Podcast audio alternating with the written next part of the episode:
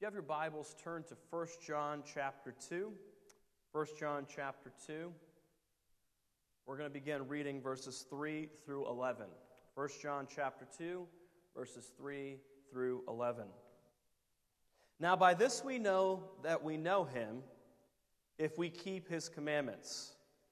He who says, I know him, and does not keep his commandments is a liar, and the truth is not in him.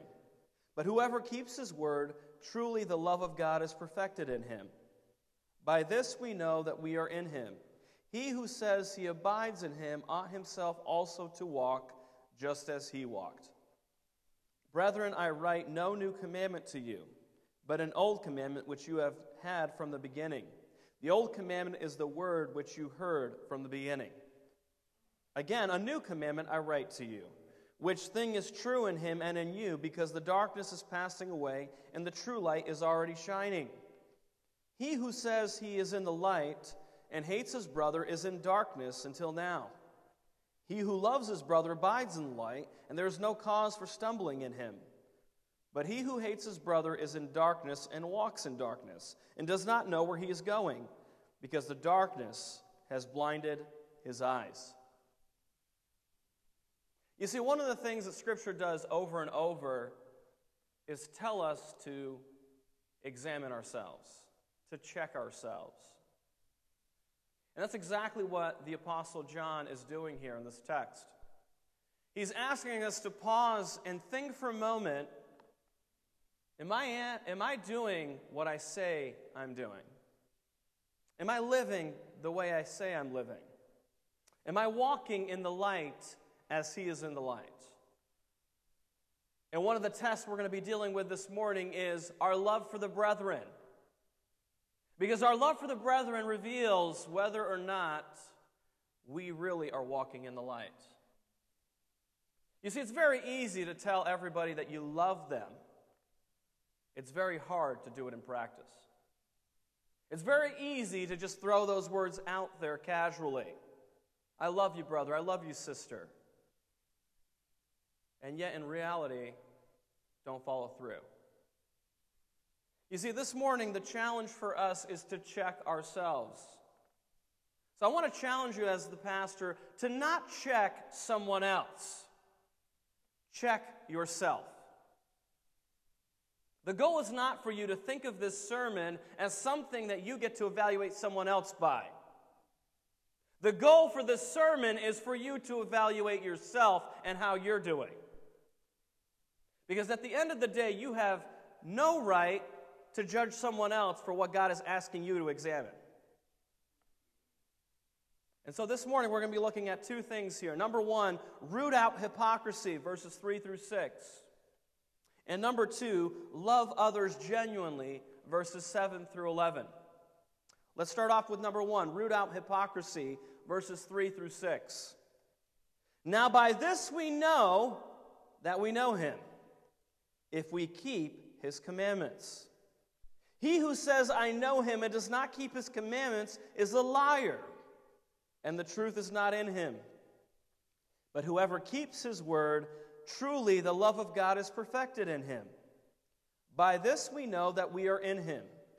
He who says he abides in him ought himself also to walk just as he walked. You see, this is a very obvious hypocrisy that is being called out here by the Apostle John. That isn't so obvious to many in the church even today. Saying that we are one with Christ while living disregarding his commandments. How many things have we done this last week that we would say were in opposition to God and his commandments, but we disregarded the fact that we did them? Can you recall any right now? Obedience to God is an important assurance of salvation, believer. In fact, you know you know God because you keep His commandments, as this text says. If you're a child of God that has placed their faith in Jesus Christ, your obedience to Scripture is proof for you of assurance. Don't expect assurance, believer, if you're constantly disregarding what is clearly stated in the Word of God. Many believers doubt and lack assurance simply because they don't fall in line with what the Word of God says. One of the often missed reasons for lack of the knowledge of God is why we lack assurance. We lack a knowledge of who God is and what He's done, and that is why we lack assurance. Which is one of the reasons why we have misconceptions of who God is, right? We tend to think God is out to get us if we're His children. Some of us were brought up under that. God is there to strike us down as soon as we sin. Not realizing that the Heavenly Father, and I want you to stop for a second and realize this, believer. He gave His Son for you. He didn't give His Son for you so He could strike you down when you sin. He gave His Son for you so you could be spared, not stricken. Does God discipline his children? Oh, yes, he does. But he does it with an intention of conforming them to his son. The idea communicated here is one of one person saying they know God, but their lifestyle is full of hypocrisy. This is not a test of salvation here. This is a test of fellowship. A believer that shows the opposite of what is commanded is acting just like the unbeliever, just like they used to before knowing God. And every single one of us has that capacity. Don't ever assume because you've walked with God for so many years, you can't walk in darkness again. That just simply isn't true.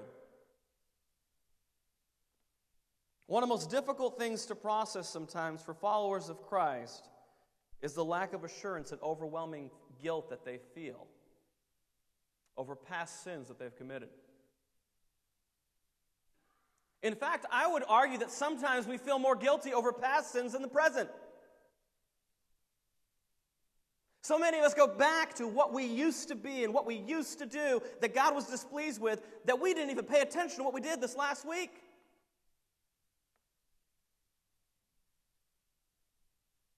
It hurt our walk just this last week because we dwelt on our past.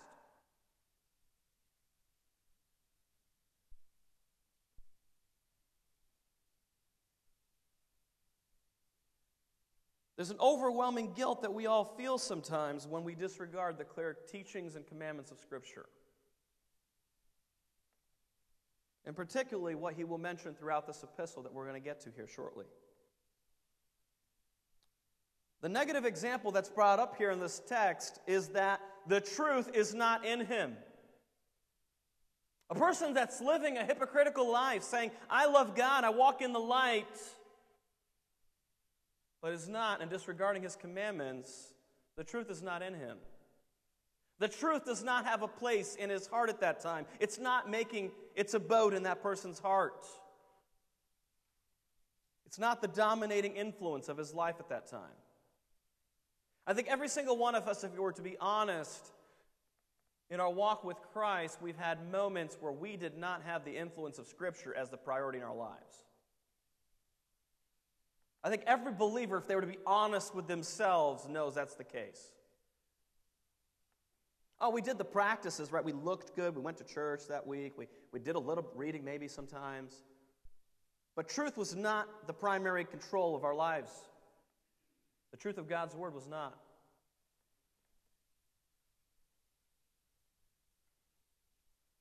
This is not a profession of salvation, it's a profession of fellowship with God.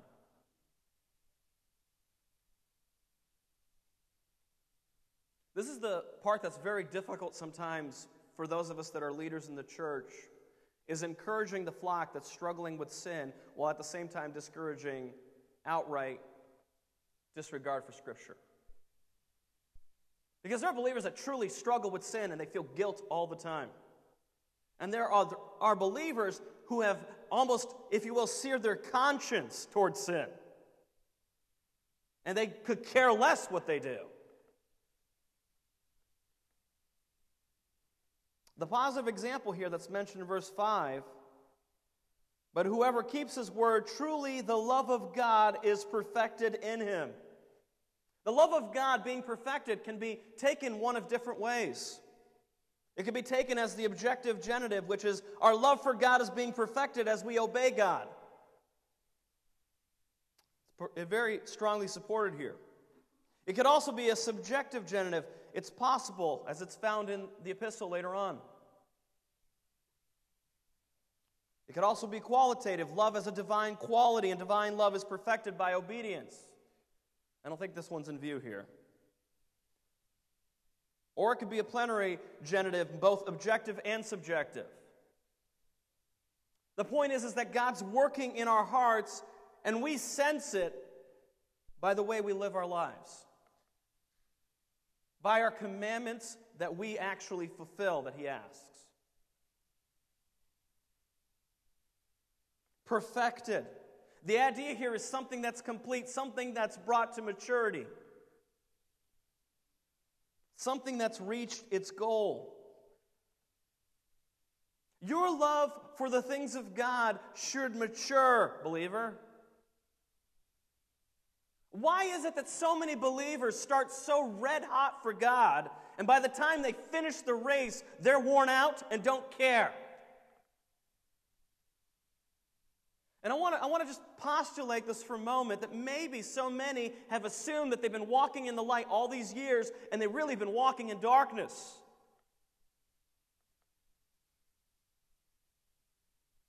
It's not an age thing to be passionate about the things of God.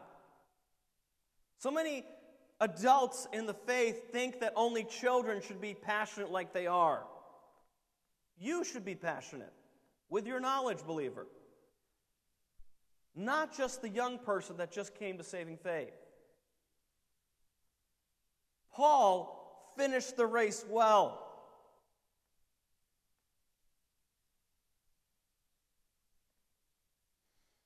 Normally, John uses this phrase in him in a relational fellowship concept.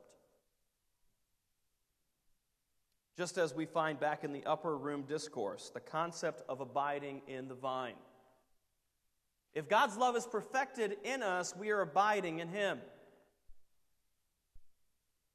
Here, John shows us a person who has a deep and mature realization for the love of God, and he obeys God's commandments as God's love is re- reciprocated. The meaning of abide is to remain in one place with someone. Metaphorically, remaining in a sphere of life. Theologically, it means to be in communion with that person.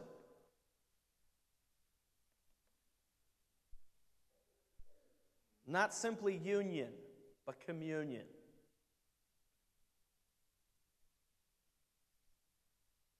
The maturity of a believer abiding is demonstrated in their experience of a more confident assurance that even when they stumble, their Father cares for them. They have fellowship that's been established by the Son. Think of it as a child trusting their father the more they've grown. As they're growing up, they trust their father more and more because he's proven himself to them. I don't know how many of you have had good fathers. And I know for some it's a tough subject because not everybody had a good father. But I venture to say, for me, I watched my dad growing up, and I didn't understand a lot of the things that he taught me. I didn't understand why he was so adamant that I honor mom. I didn't understand why very few things riled him up as much as our disrespect and, and dishonoring of mom. Years later, I got it. I understand it now. I used to have a relationship with my mother that was not, shall I say, on good terms. And I don't know how many of you know this, but when I was working through the text in Ephesians of honor your father and your mother, God convicted me behind the scenes. Roman, you have not honored your mother well.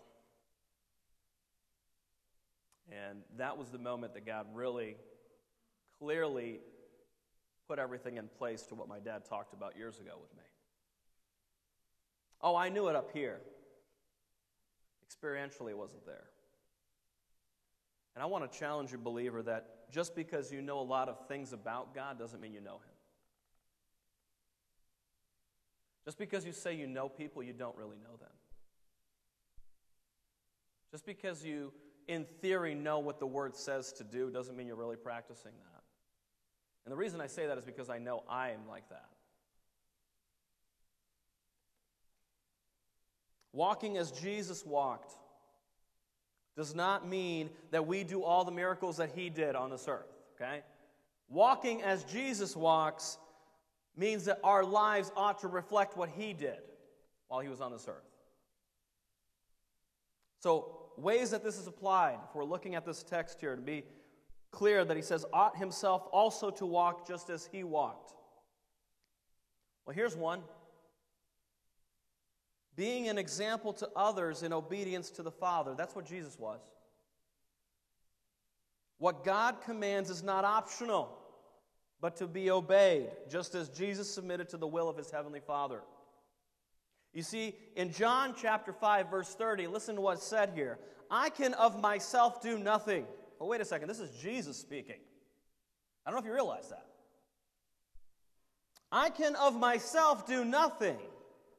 As I hear, I judge, and my judgment is righteous, because I do not seek my own will, but the will of the Father who sent me. You want to walk as Jesus walked? Submit to the will of the Father.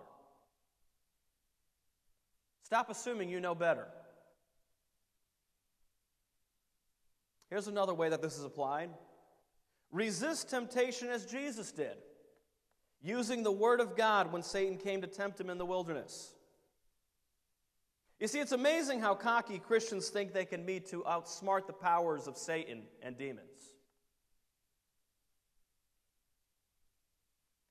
It's amazing that they think they can outsmart the powers of darkness with their intellect or with their methodology. If I just think positive thoughts, it'll all go away. Have you tried that with sin? How well does that work? Just think more positively about that sin, and you'll be, you'll be free from it tomorrow. I've yet to see anybody pull that off successfully.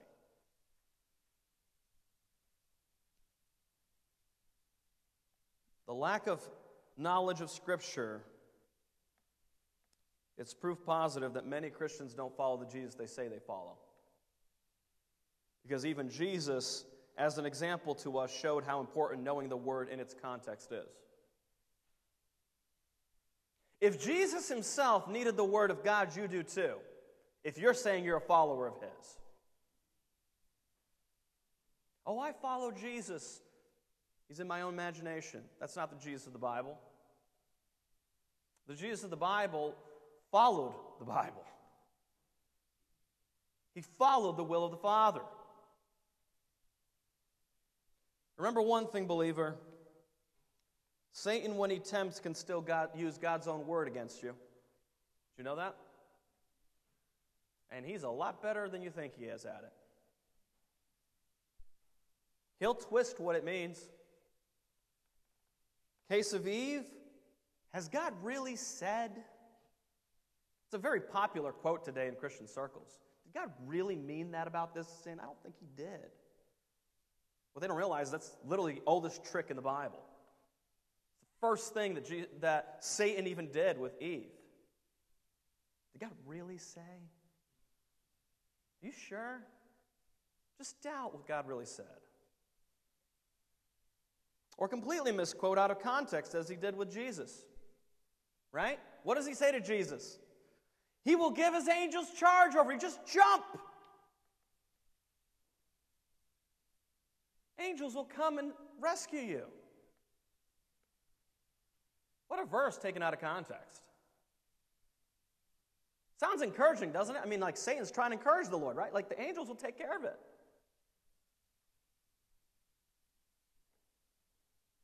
What does Jesus say? In Luke 4 4. But Jesus answered him, saying, It is written, Man shall not live by bread alone, but by every word of God. Jesus being hungry and having a real need shows us clearly that spiritual food is what matters most in temptation.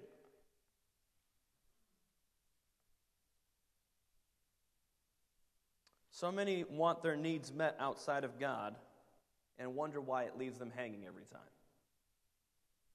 If I just had that kind of person in my life, everything would be perfect. Um, that person isn't Jesus, they're not God, they don't have that capacity. If I just had a better job, everything would be perfect. How many of us have ever thought that? It's not going to be perfect. If I just had this situation work out this way, then I'd be great. And then we're left longing still. It is not enough, believer, to know the Bible. It is of utmost importance to understand the Bible in its context. Else you misinterpret the text like Satan himself does. Many believers are deceived by Satan because they're doing the very thing he does misquoting Scripture all the time. Here's why it's important to know Scripture in its context. Else you'll be surprised when you quote, I can do all things through Christ who gives me strength, and everything in your world still falls apart. But that verse says, you did pull it out of context there.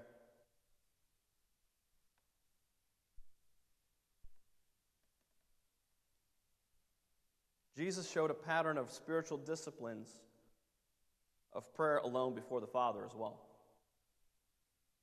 In Matthew 14, 23, here's what it says And when he had sent the multitudes away, he went up on the mountain by himself to pray.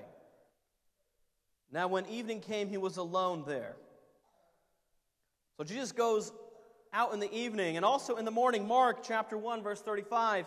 Now, in the morning, having risen a long while before daylight, he went out and departed to a solitary place, and there he prayed. Whether it's morning or evening, Jesus made it a priority to go to before the Father in prayer. Jesus had a close walk with the Father that extended into the night and even began before others were up. You're never more like Jesus than when you make these things a priority. The things that matter to him, even when he was on this earth and set the example for us. So many of us are like, I want to be like Jesus. I want to live like he lived, pray like he prayed. Submit to the will of the Father as he did. Stop disagreeing with God and thinking you know better.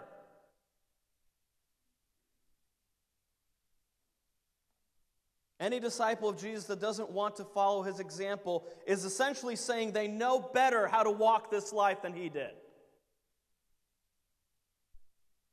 Why did you even need him if you still want to do your own thing?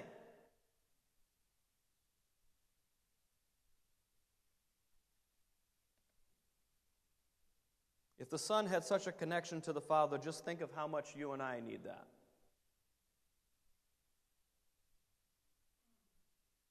Did you know that you were adopted?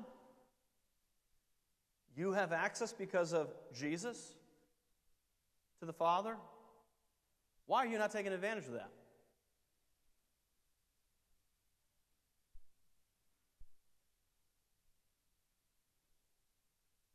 What John will do as we continue in this text is give a specific commandment.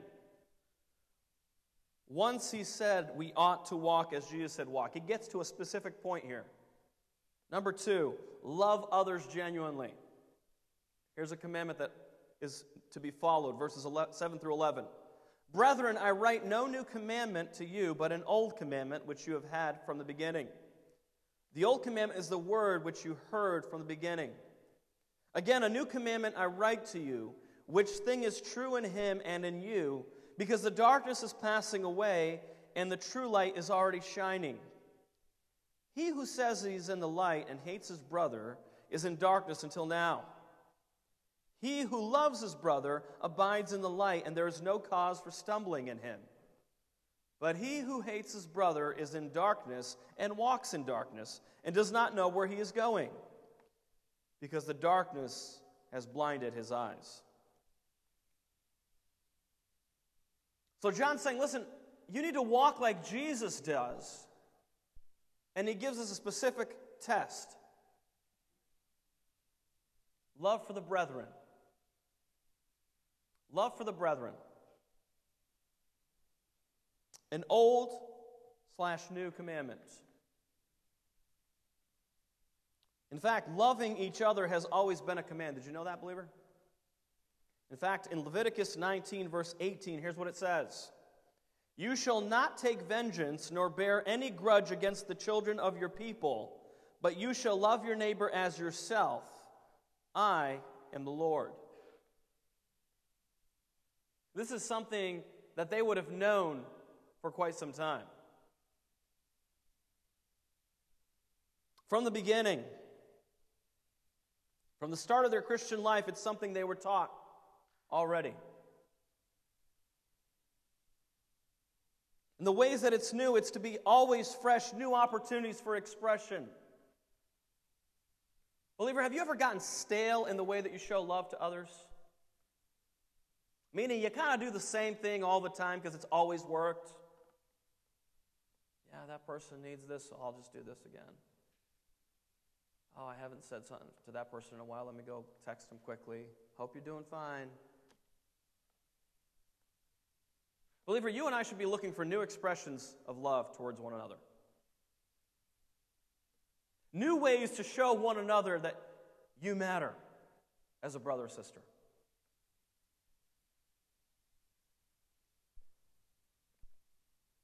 Verse 8 It's true in Christ as he demonstrated in a way that they had never known. Jesus went further than anyone else has gone for those he loved. Jesus laid his life down for them. That's the mark of a real friend. Not one that's just there during the bad times, but one that takes your bad times and they apply to them. One that takes the loneliness and they're lonely. One that takes the, the sin and shame and they become that on a cross.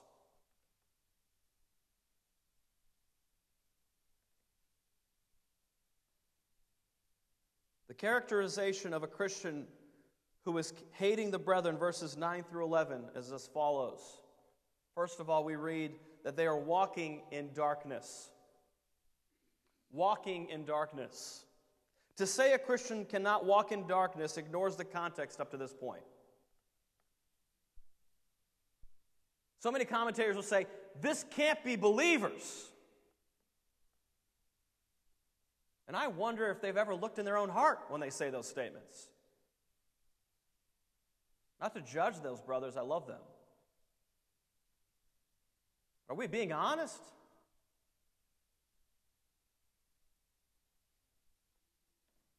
Christians can and do hate their brothers and sisters at times, do they not? The pain caused can be very deep. Any objection minimizes John's reference to hating a brother, which is why he's talking to saints. There's no need to say brother if you're not talking to the church.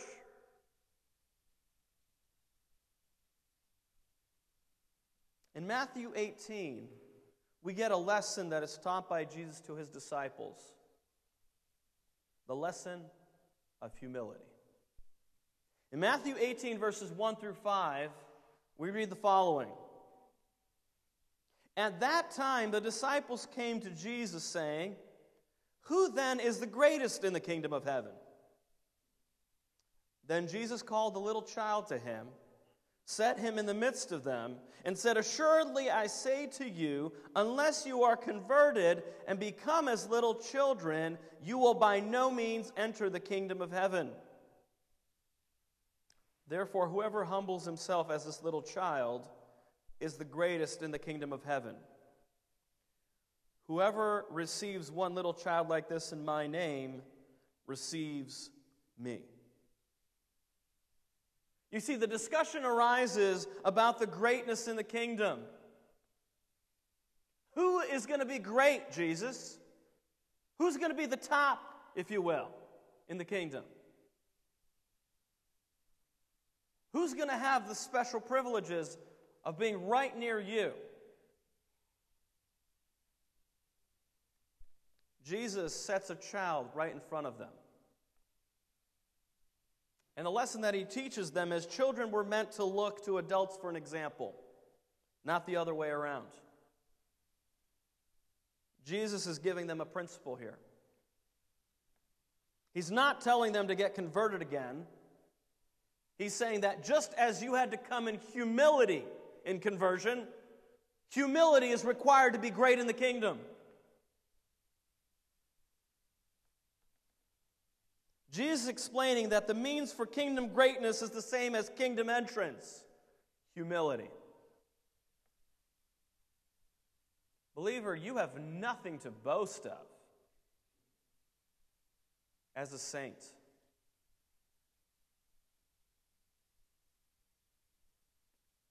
The key to a closer walk with God is the humility which with you started with. So many believers that allow pride to creep in and take over are the very believers to whom this text is applying, the ones that hate their brethren. Because a lot of believers have what you would call a faux humility, a fake humility. Oh, they practice things a certain way, they look a certain way. But if you were to really look into their heart, you would see pride built up. And that pride comes out in their hatred towards brothers and sisters.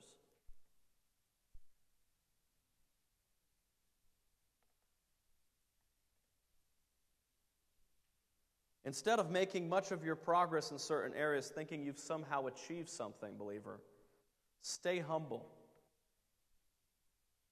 Just as you started relying on Christ in the beginning, you ought to continue relying on Him today. Unfortunately, so many of us kind of go, I got it from here. How does it work out for us? You fall into one of two ditches when you do that. One is outright denial that you're sinning because you've now denied what Jesus actually says in the Word. Or the other extreme this carnal uplifting, I'm better than everybody. Because I'm hitting my own standards. Believer, the, the key is more of Him and less of you. The key is more of Him and less of you. Back in 1 John chapter 2 verse 9, John is building to explain the difference between the one that goes back to the darkness and the one that is abiding in the light.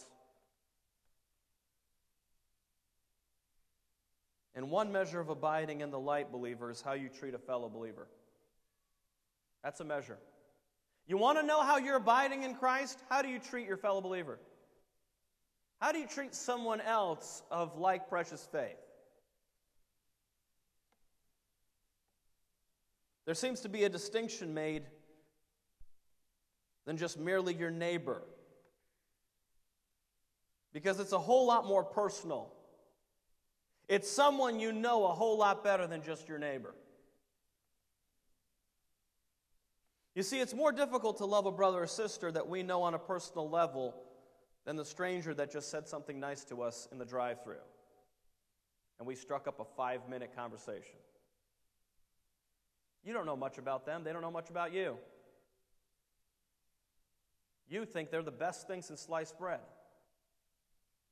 which is where you and I get deceived all the time. We know someone for five minutes, we think they love us more than the person that's invested years into our lives, simply because they've hurt us at times. That's how deceptive we are in our hearts. It's heartbreaking sometimes. Because I dare say those closest to us have probably been hurt the most by us, if we're to be honest.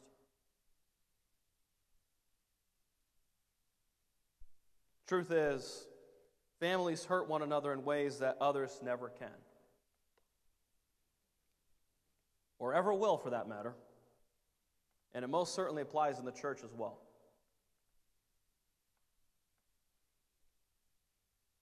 The hatred that many times occurs in a brother or sister to someone else in the faith is due to living many times in darkness, and that brother or sister is trying to help them back into the light. It's a prime example of this. A brother or sister is going astray, and another brother and sister trying to pull them back into the light. Say, hey, look, you're going off here. Like, you're not seeing this, but you're off, and you need help. You're judgmental. You don't care about me. You don't know who I am. I'm telling you, I love you. I want you back in the light. I want you to walk faithfully with Jesus again. Is that everybody? Of course not. Of course, there are judgmental people in the church. I'm not arguing any of that.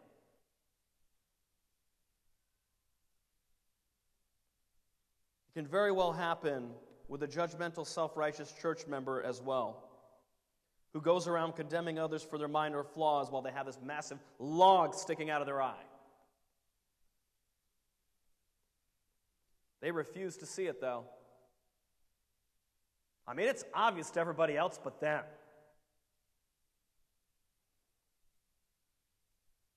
You've ever been around people like that? It's obvious to everyone else but them the flaw that they have. They keep denying it, and it's obvious that something's off. Maybe it was you. Maybe you were the one called out, and you refused to see it. That's why the point of this text is to examine yourself, not go, hey, how does this sermon apply to somebody else? The test in humility is many times when you are called out for something you've done wrong, not just in response to praise for something you've done right. You see, so many of us think that pride is just one of those things that we respond to when someone praises us, and that's true. But pride is also a response when someone confronts us on sin and we refuse to accept that.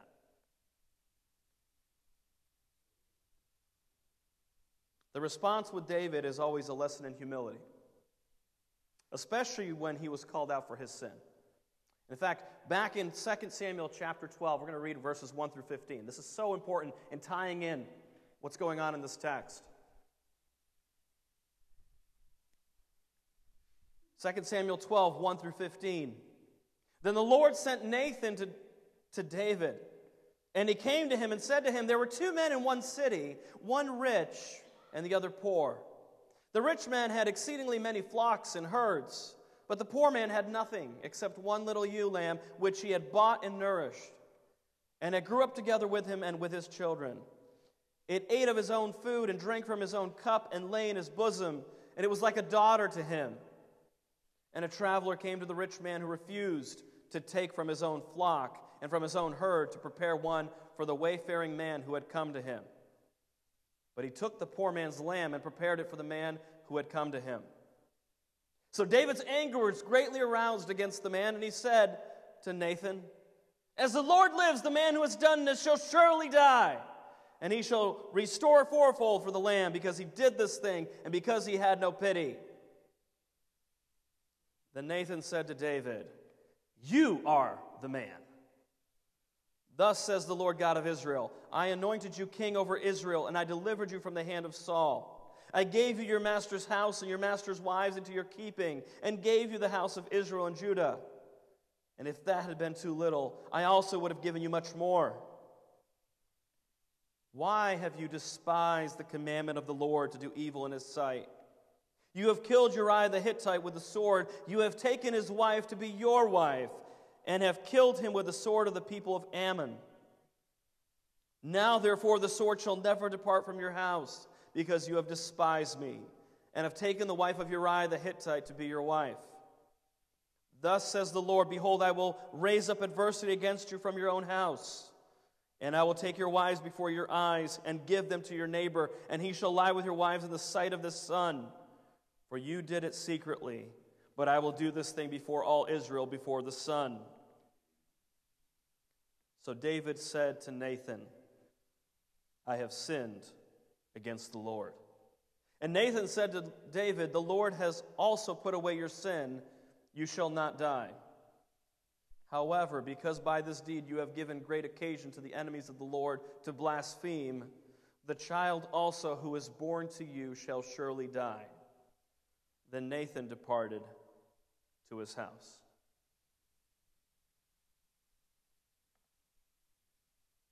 Huge lesson to be learned here in this text. I love the response of David initially as Nathan is building this narrative. He's getting worked up, right? How could someone do something like this? The illustration of the rich man that stole the poor man's lamb. He's angry and thinks that man, need, that man needs to be put to death. Does that ever remind you of maybe something you and I do sometimes? I can't believe they did that. They deserve those consequences. While at the same time, not realizing that we probably do those same things. Maybe the person we're pointing the finger at is really us and we're not seeing it. Because those people are doing what we're doing.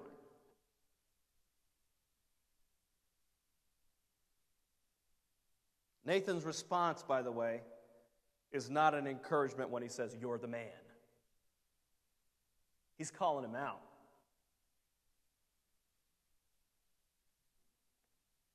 He's calling out David for what he himself did against God in breaking his commandments. Oh, if David's response was our response when we're confronted with sin. You don't see um, a lot of the explanations we give, right, when someone confronts us on sin or God confronts us on sin. I was tired, I did this, I did that. Eh. I sinned against the Lord. I sinned against the Lord.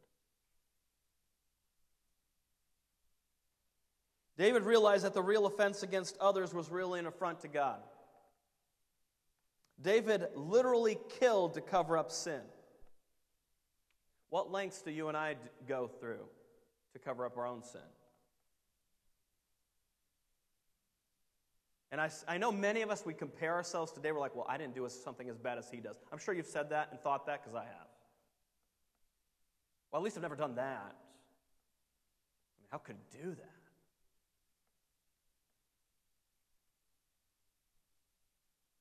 Stop thinking that your sin against others is not that big of a deal, believer. It's an affront to God. It's a big deal. And what's unfortunate is so many will go to their graves hiding what they should have dealt with in this life.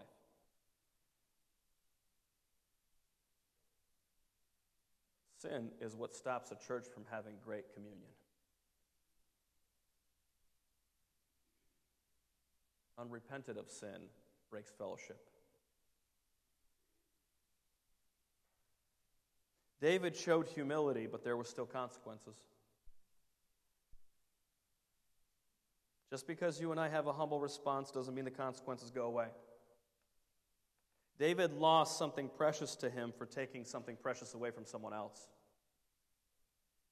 He lost his own child.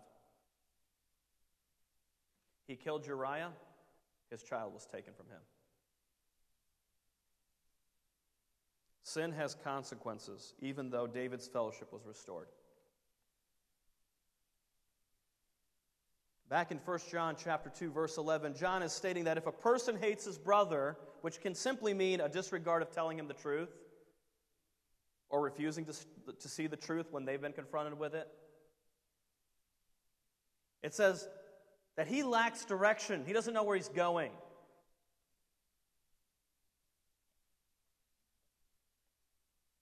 People that don't know where they're going will be told multiple times by different people, and they refuse to see that they're on the wrong path.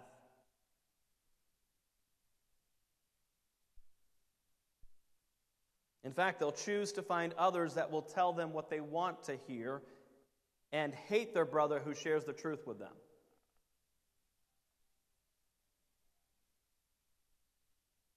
You see, the truth is, a brother can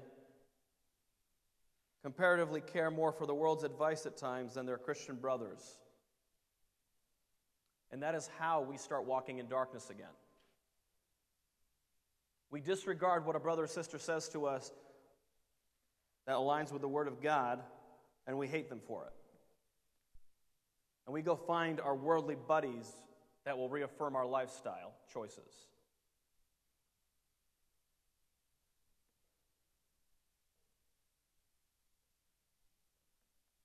What's really disheartening is the fact that many faithful Christians see a brother or sister struggling, they want to approach them and help them, and they're disregarded as just a judgmental person. When there's a true heart to want to restore that believer into proper relationship with God again. Essentially, what many in the church see as critics are actually coaches trying to help them. Are there critics in the church? Sure, there are. I'm not arguing that there aren't. But maybe sometimes the person that's trying to help you is actually trying to help you, and you don't, they don't have an ulterior motive that you assume. Oh, they're just doing this so you can put more money in the offering plate for them. No. I'm well aware that many people I help in my life will never put anything in that box. I'm well aware of that. That's not why we're called to minister.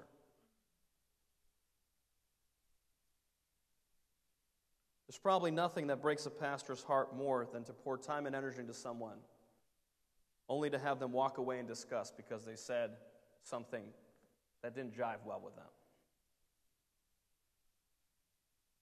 There are many that minister in the gospel trying to reach someone else, and it pains them to see the hurt in that person's life that they're trying to spare them and that person walks away in disgust because they don't like what's said.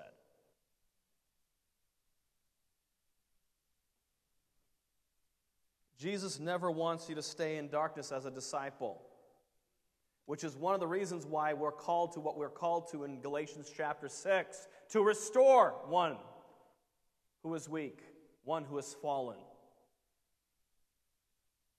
All the while knowing that that person could run away even further.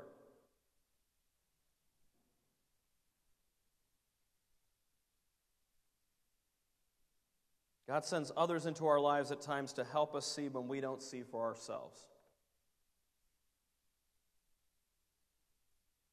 You know, brother or sister, this might not seem like it's hurting you, but I promise you it is. I've seen the end result of that. Well, that's just you. That's just your opinion. No, that's actually the Word of God. That's actually what's going to happen if you keep doing this. To some, it may come across judgmental and proud, but this is a person trying to save a soul from serious consequences. You don't know the tears people have cried when you and I have walked away. I didn't get it. My mom cried a lot when I was a, a boy growing up, especially when I was a teenager. I wasn't your model teenager. Not the son that I would have been proud of. But mom prayed. She cried. She warned. And I want to encourage every one of you in here that you know somebody that's not walking with God today, that's not in church today, that should be in church today. Don't give up. Keep praying. Keep reaching out. And if you're that person that's walked away from God and you're watching this online, come back in the fellowship. Stop thinking that everybody's here to judge you because they want you back with the fold. We want you to be connected to Christ.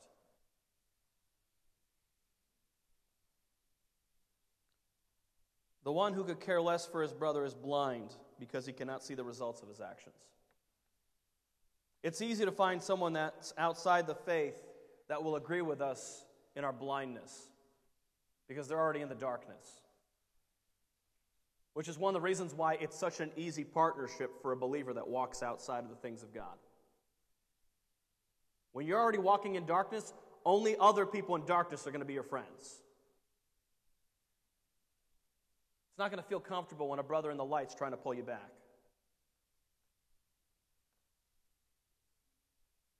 And unfortunately, many times people outside the faith become a numbing agent for our conscience that has been seared.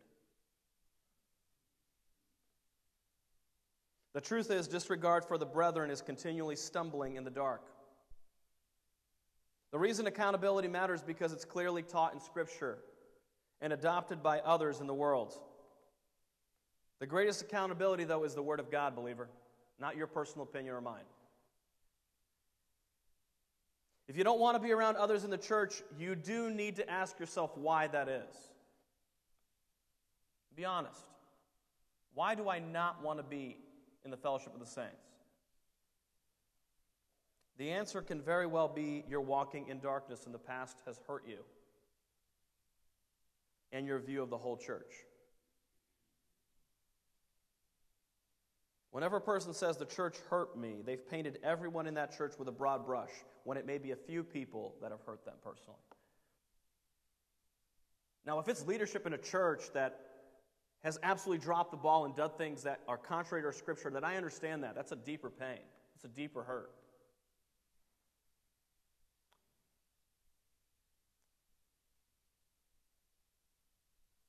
You need to be back in the light. And that sometimes is found in the company of saints you've disregarded, rejected, or outright disdained. The love for the brethren is so vital that Jesus makes it a priority in identification before the world. Did you know that? Jesus makes this statement in John 13, 34, and 35. A new commandment I give to you that you love one another. You don't want to take what John's saying, listen to what Jesus is saying. As I have loved you, that you also love one another. By this all will know that you are my disciples if you have love for one another.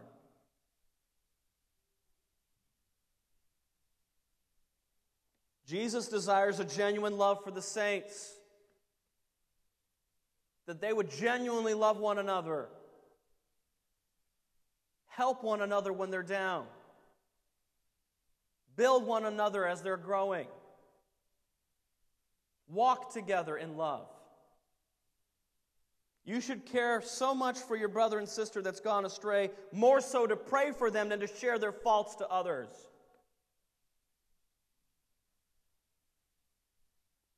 Confront where appropriate, but be balanced in grace and truth, believer. So, in conclusion, comes down to this how would you evaluate yourself? How would you evaluate yourself? Are you someone that strives to live by the standards of Scripture, or are they optional when you feel like it? You can't claim to follow the standards of Scripture without making Scripture a priority for your faith and practice, believer. You can't claim to follow the Word of God if you're not reading the Word of God. Are you struggling with assurance? Maybe you're just pummeled with guilt. You put on a front to impress others. Freedom is already found in Christ, believer. It's already there.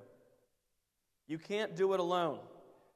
Find someone else that's walking more faithfully and consistently. Not perfectly, because none of us are, but someone that's faithfully following the Lord.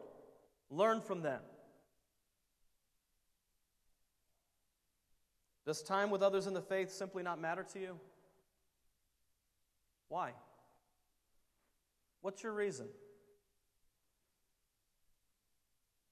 People have and will disappoint you, and at times they are at fault. But there's nowhere in the text of Scripture where it says, because others have hurt you, you now no longer fellowship with the saints.